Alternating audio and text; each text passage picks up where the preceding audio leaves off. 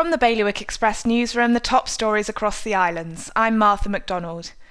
Boris Johnson says he's too busy to meet Guernsey's Chief Minister.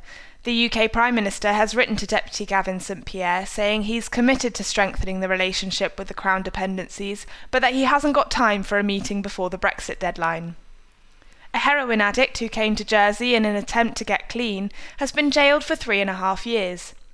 Graham Keddie arrived at Jersey's harbour with just over three grams of the Class A drug. He said it was a personal supply in case he couldn't get to rehab soon enough, but authorities feared there was a chance it could get onto the market. Guernsey's L'Eree Bay Hotel has been sold to a group of investors.